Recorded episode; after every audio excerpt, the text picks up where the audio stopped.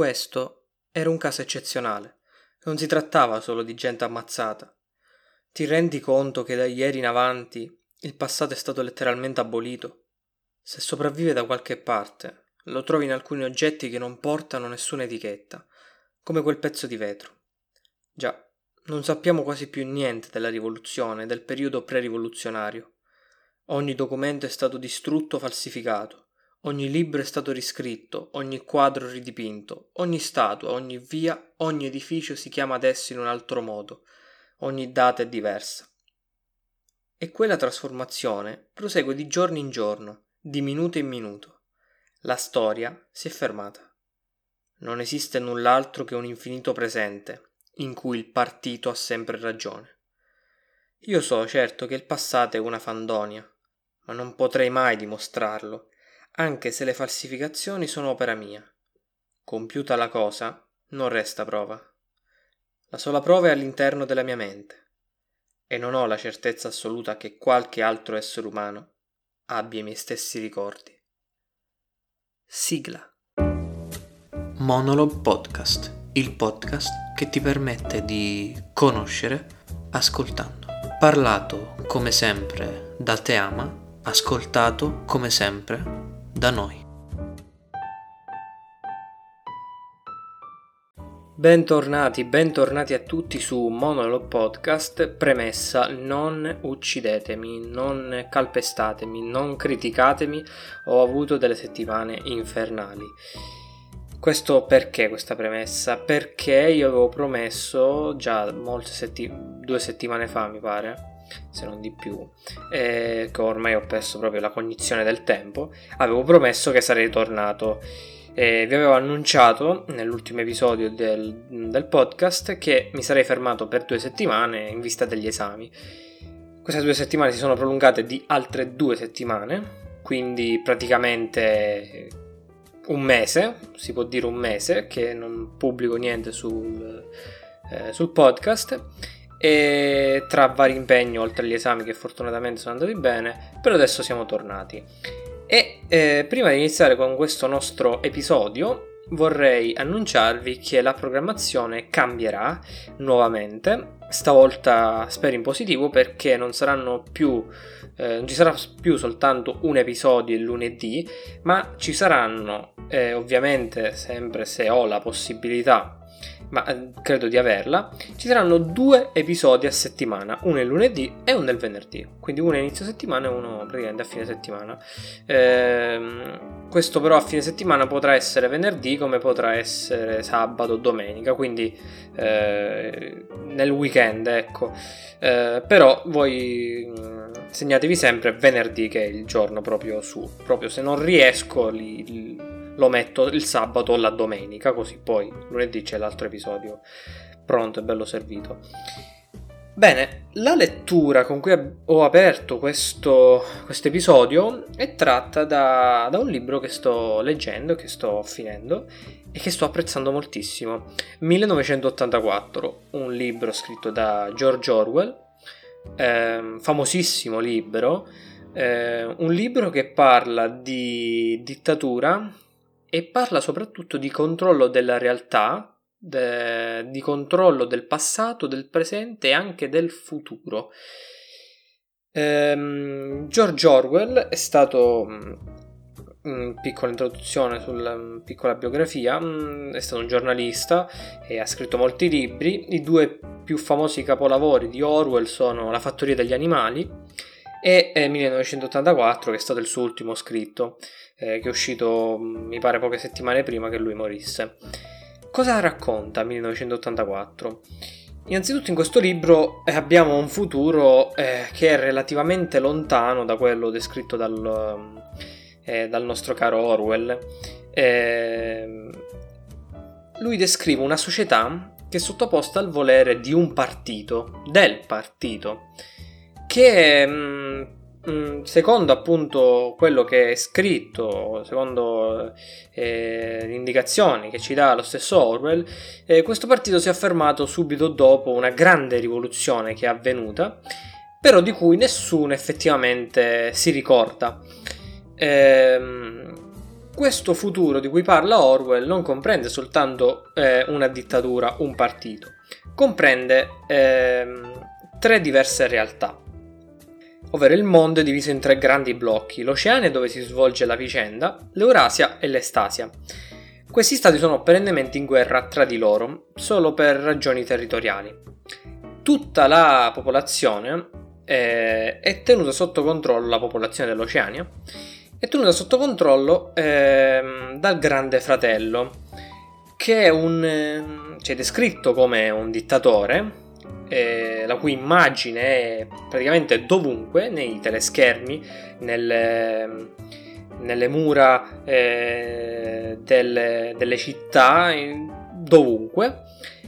E possiamo dire che è una diabolica invenzione che serve, per così dire, a mettere eh, timore alle, a ogni persona, anche grazie al controllo diretto di queste persone attraverso telecamere e microfoni. Quali sono i principi eh, fondamentali su cui si fonda il partito, il partito eh, che ci viene descritto da George Orwell? Um, il primo, uh, il principio fondamentale è sicuramente il bipensiero.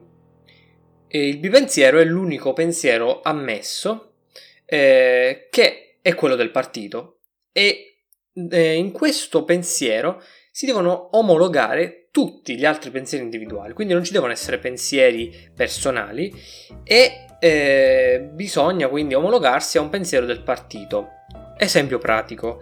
Eh, per esempio, io ho una matita, però dico che è una penna. C'è un'altra persona che arriva e mi dice questa è una matita e gli dico no, questa è una penna, perché lo dice il partito. Quella persona, anche se effettivamente vede la matita, deve dire che è una penna. Quindi deve proprio scardinare il proprio eh, pensiero e, fare in modo che veda una penna invece di una matita. Questo è un, un esempio un po' stupido, però credo che renda l'idea. Eh, altro caposaldo del partito è la mutevolezza del passato. Cosa vuol dire? Eh, c'è un ministero, che è il ministero dove lavora il nostro protagonista, poi ve lo... Winston Smith, e ne parleremo dopo.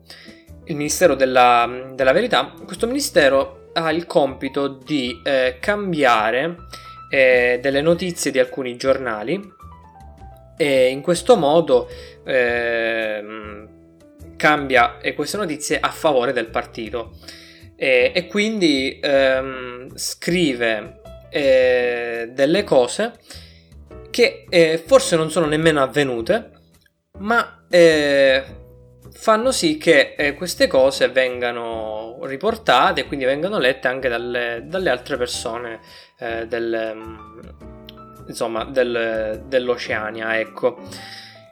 E quindi la mutevolezza del passato sta proprio in questo, ovvero il cambiare il passato attraverso il controllo dei, dei media, controllo dei giornali, il controllo delle notizie. Eh, in questo modo il partito, attraverso il bipensiero e la mutevolezza del passato, riesce ad imporre il proprio controllo sulla società. Eh, e però eh, ovviamente la mutevolezza del passato è legata soprattutto all'odio eh, nei confronti dei nemici. E, per esempio, se c'è un membro del partito che si è comportato in, in un modo spregevole, questo membro eh, viene fatto sparire e di lui non si lascia nemmeno il ricordo. Viene eh, proprio scompare e, qual- e non si può nemmeno avere il ricordo suo, non si può nemmeno accennare alla sua presenza nel passato che subito la tua vita è messa in pericolo. Quindi questo è un po' la realtà, il mondo che ci presenta Orwell. E quindi tutto si può riassumere eh, dicendo che nulla esiste, esisteva o esisterà se è contro il partito. Primo accennato a Winston Smith, che è il protagonista di questo romanzo, ed è una, una figura particolare. Allora, ehm, Winston Smith non ha una moglie, eh, o meglio, ce l'aveva, solo che eh, adesso non, eh, non, ce l'ha più perché è stata allontanata, se n'è andata, comunque non è, non è molto chiaro. Non ha dei figli e non ha una famiglia di origine, almeno inizialmente eh, lui non si ricorda, quando ci viene presentato non ha ricordo, non ci vengono dati ricordi della sua vita nell'infanzia.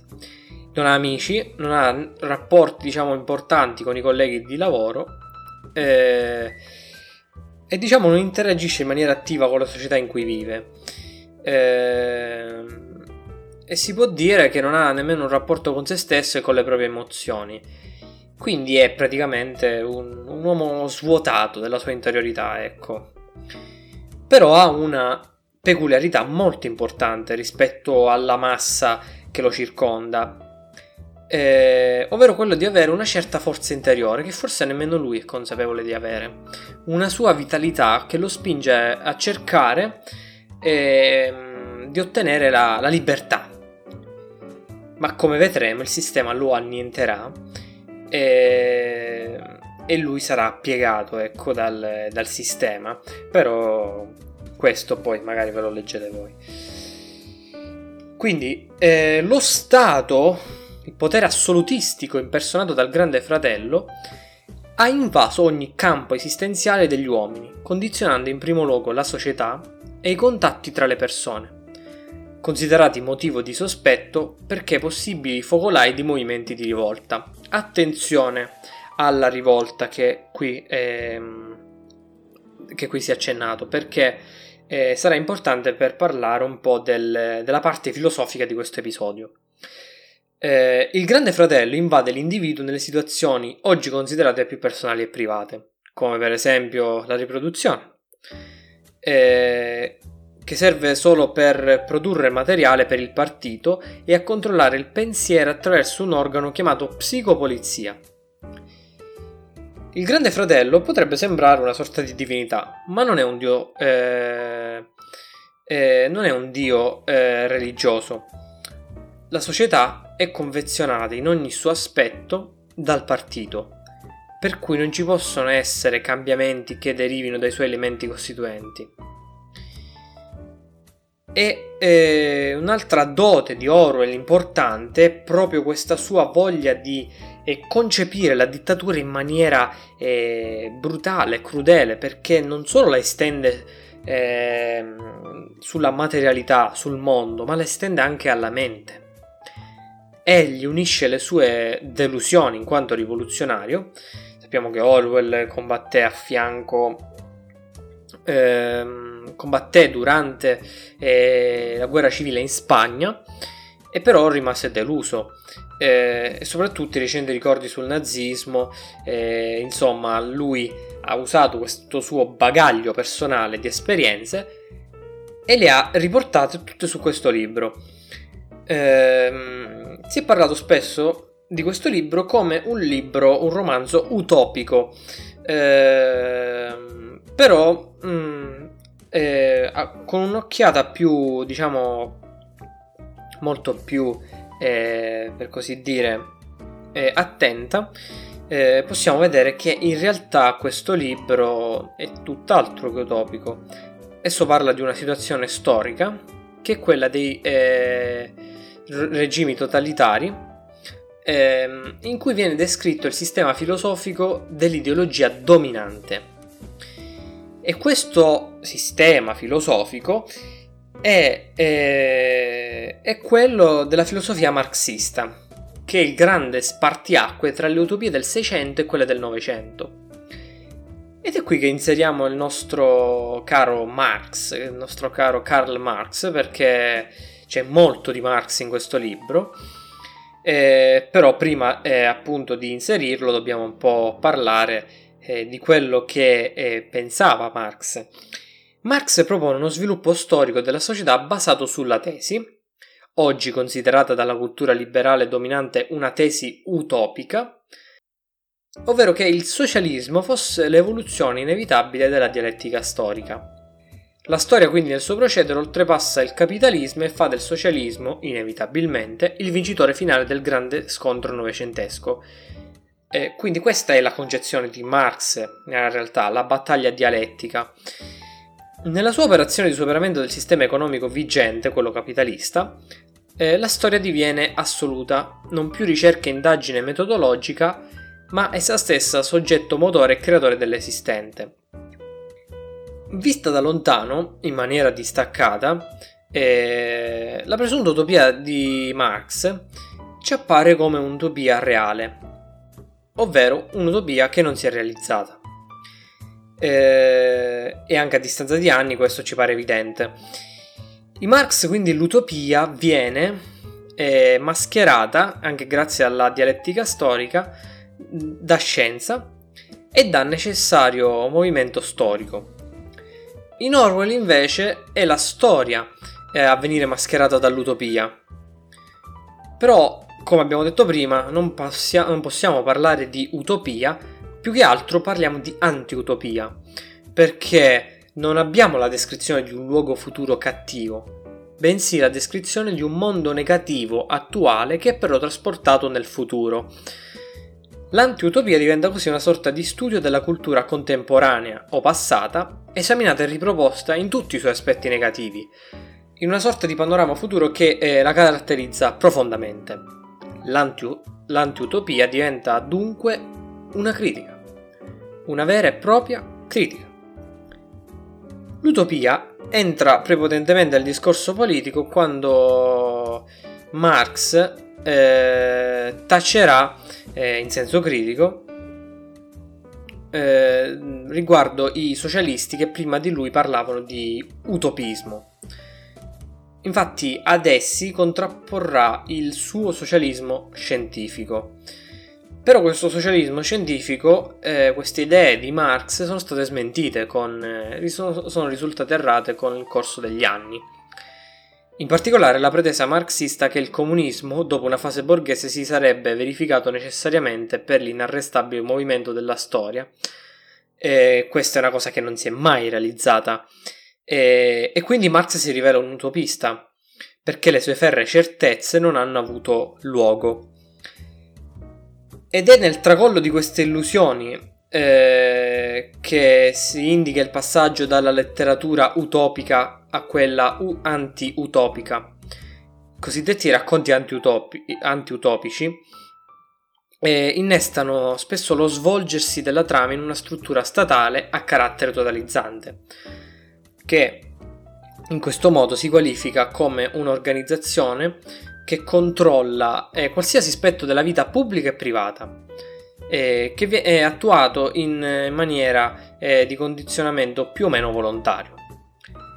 Però tornando alle certezze ferre di Marx, possiamo dire che eh, il fatto che non, abbia, che non, abbiano avuto luogo ha suscitato in Orwell una sorta di creatività che ha reso possibile il romanzo 1984. Orwell, per certi versi, noi lo possiamo definire come una sorta di profeta dell'era social, eh, dove i più grandi colossi del web seppur in maniera velata, ma in questo periodo eh, diciamo stanno venendo fuori eh, alcune cose, controllano le nostre ricerche, i nostri gusti e quindi controllano la nostra privacy e certe volte la distruggono. Quante volte molte persone si sono suicidato o comunque eh, hanno provato vergogna per alcuni video che erano stati messi online e che tutte le persone eh, hanno visto in tutto il mondo. E quindi il web è diventato, per così dire, o lo è sempre stato, un mondo retto da un potere che cerca di imporre il proprio dominio su ogni cosa e su tutti e in ogni aspetto. Ma tornando al mondo di, di Orwell, il nostro profeta dell'era social, noi leggiamo il romanzo e ci poniamo una domanda. Ma da questo mondo così brutto, dove c'è la dittatura in ogni, in ogni aspetto della vita, sia nella vita pubblica che privata, eh, una dittatura mentale che distorce il tuo pensiero, ecco, c'è una via d'uscita, ci sono delle vie d'uscite.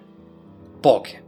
Orwell ci dà poche vie d'uscita, quindi un, lui ha una visione un po' pessimista un po' triste, diremmo. Per esempio, un, una soluzione che lui propone è quella eh, dei prolet. Proprio dei prolet, eh, che sarebbero i proletari, ecco, che è una della, delle parti in cui si divide la, la società in, in, 1984, i proletari che dovevano, eh, per Orwell, erano gli unici che potevano eh, effettivamente sovvertire il potere e quindi dare libertà al popolo, è una visione molto simile a quella di Marx, eh, il quale appunto affermava che la lotta di classe era possibile e la rivoluzione si poteva realizzare soltanto attraverso eh, l'impegno e l'azione dei proletari. Eh, però vedremo che questa salvezza in 1984 non si realizzerà. Winston Smith risulterà sconfitto. Sarà l'emblema della libertà che, opponendosi al regime, verrà distrutto. Reso servo dal regime, senza possibilità nemmeno di esprimere il proprio pensiero e quasi senza nemmeno avere la possibilità di pensare qualcosa che non sia in linea con il partito. 1984 è così il racconto di una società futura dove la realtà è decisa da una dittatura che controlla ogni aspetto della società e degli uomini. È stato un discorso interessante questo qua su 1984 perché io non ho voluto solo presentare l'opera, perché per presentare l'opera magari avrei dovuto fare proprio quando è uscita, l'edizione, in che circostanze è uscita, io ho voluto parlare più che altro del suo contenuto, di un particolare contenuto, quello della dittatura e del controllo delle realtà.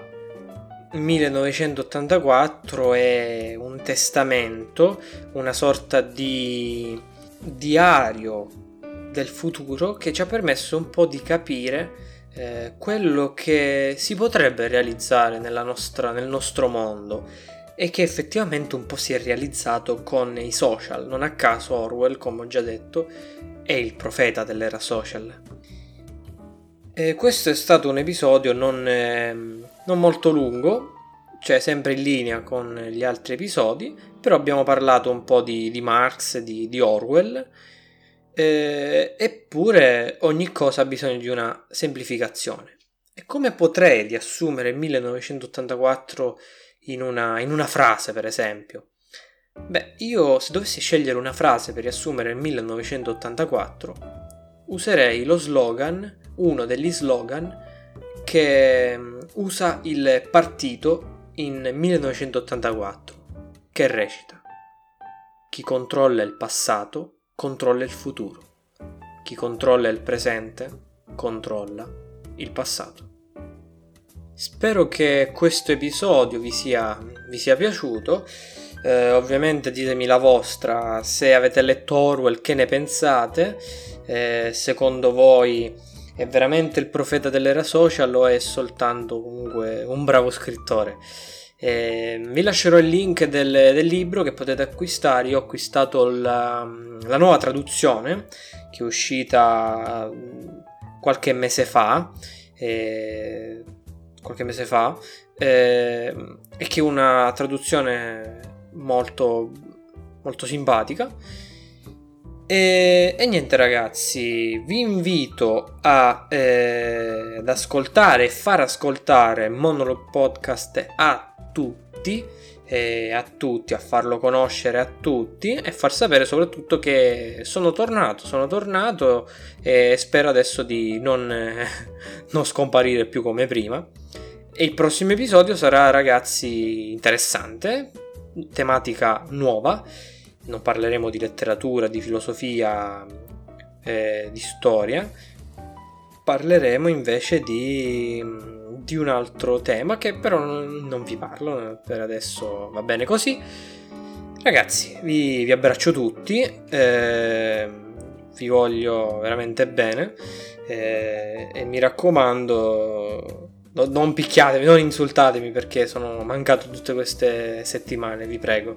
Eh, ho avuto i miei impegni, ecco, però adesso dai, sono tornato, sono tornato. Eh, vi saluto e non dimenticate mai che conoscere vuol dire ascoltare.